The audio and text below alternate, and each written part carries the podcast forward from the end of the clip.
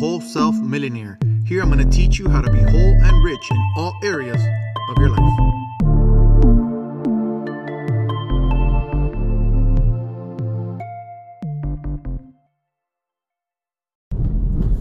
Hey guys, how you doing? I'm coming today from a car edition of Wholeness is the Key. I am driving and just left the gym, but I wanted to share something that was on my mind with you guys. You know, this is not a professional podcast where this is all I do and, and I do this to make money.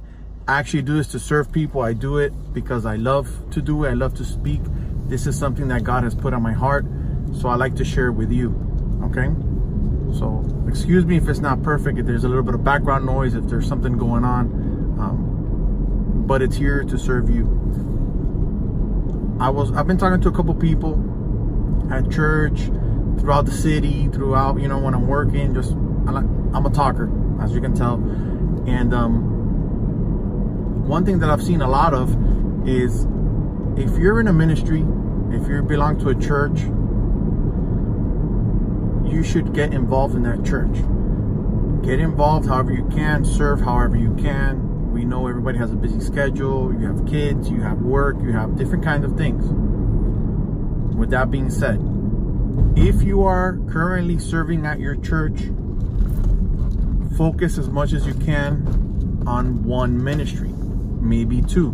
Don't spread yourself so thin that you can't do anything. You can't serve correctly, or you're taken away from your family, from your loved ones, from your not doing what you're supposed to do at work because you're focusing on ministry.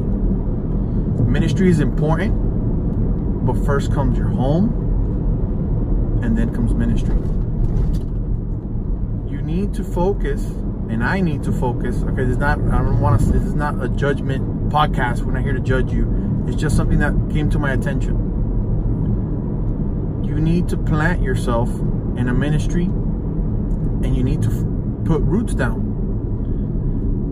If you're serving in a ministry or not serving in a ministry, but you're a part of a church family, serve there. A lot of people want to do so much that you uproot yourself and Wednesday you're at this other ministry and Thursday you're at this other ministry or hey my church doesn't have this or doesn't have that so I'm going to do one myself. That's great. Your intentions are great. Your heart's coming from a great place. And that's awesome. God put that there. What you're feeling, God put that there. But I'm going to tell you this if you feel that there's something in ministry that's not being done at your ministry, at your church where you're at, speak to a pastor, speak to a leader.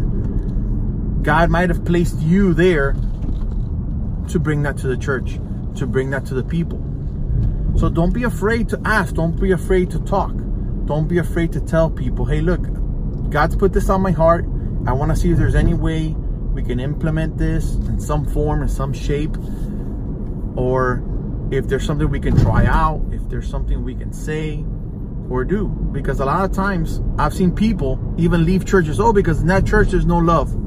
And they're this loving person. Guess what? Maybe God put you there in order to show that love. Maybe God placed you there, okay, for you to be that loving person and it'll spread like wildfire. I remember one time my parents were attending a church and when they first got there, everyone was kind of cold. And my parents, just like me, we're huggers, we're talkers, you know, we're Cubans, so everybody gets a kiss on the cheek, kind of stuff, you know. And when they first got there, everybody kind of like pushed them away a little bit, like not pushed them away, but like they had their like these people are way too close to me.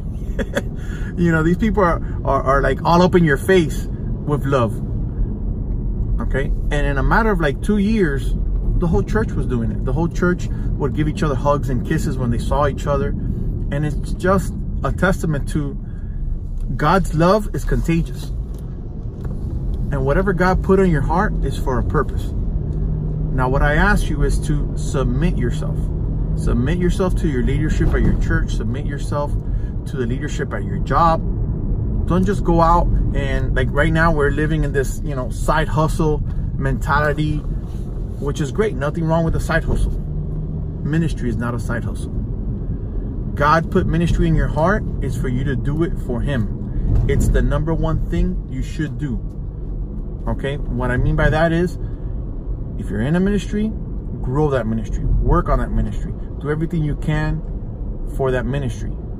Don't start a side hustle, another thing on the side because, oh, God put this on my heart. No, that's disobedience.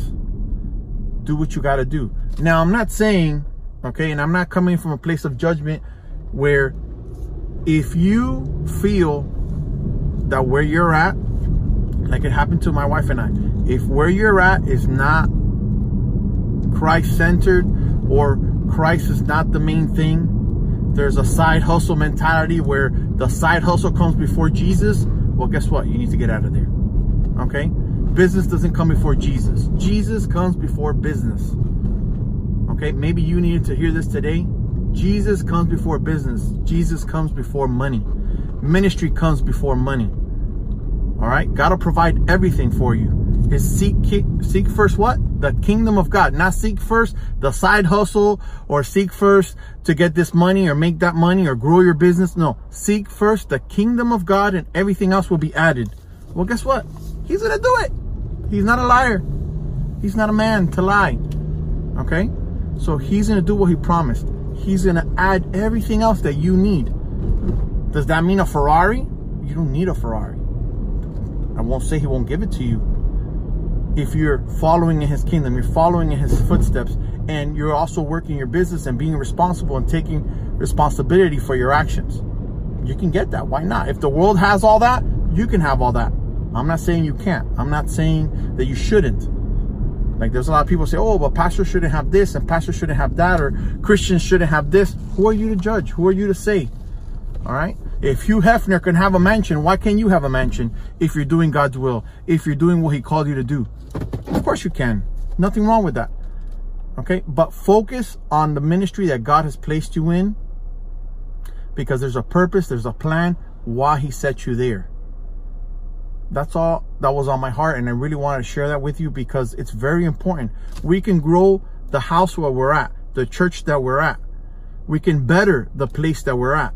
But if we go ahead and start something else we're walking in disobedience. And there's a lot of fruit that comes to that disobedience that you don't deserve necessarily because you're doing things in a right mindset in in a right heart because you want to grow because you want to serve god but serve god where you're at because when you obey, you know, he wants obedience above all things, right? So let's obey him and you're going to see the fruit that comes from that obedience with God. God bless you. Have a great day. Hey, you like today's podcast? Thank you so much. Please rate us. Also, hit that subscribe button. We need subscribers. If you get subscribers on here, we move up in the rankings and more and more people can listen to this podcast. Thank you very much.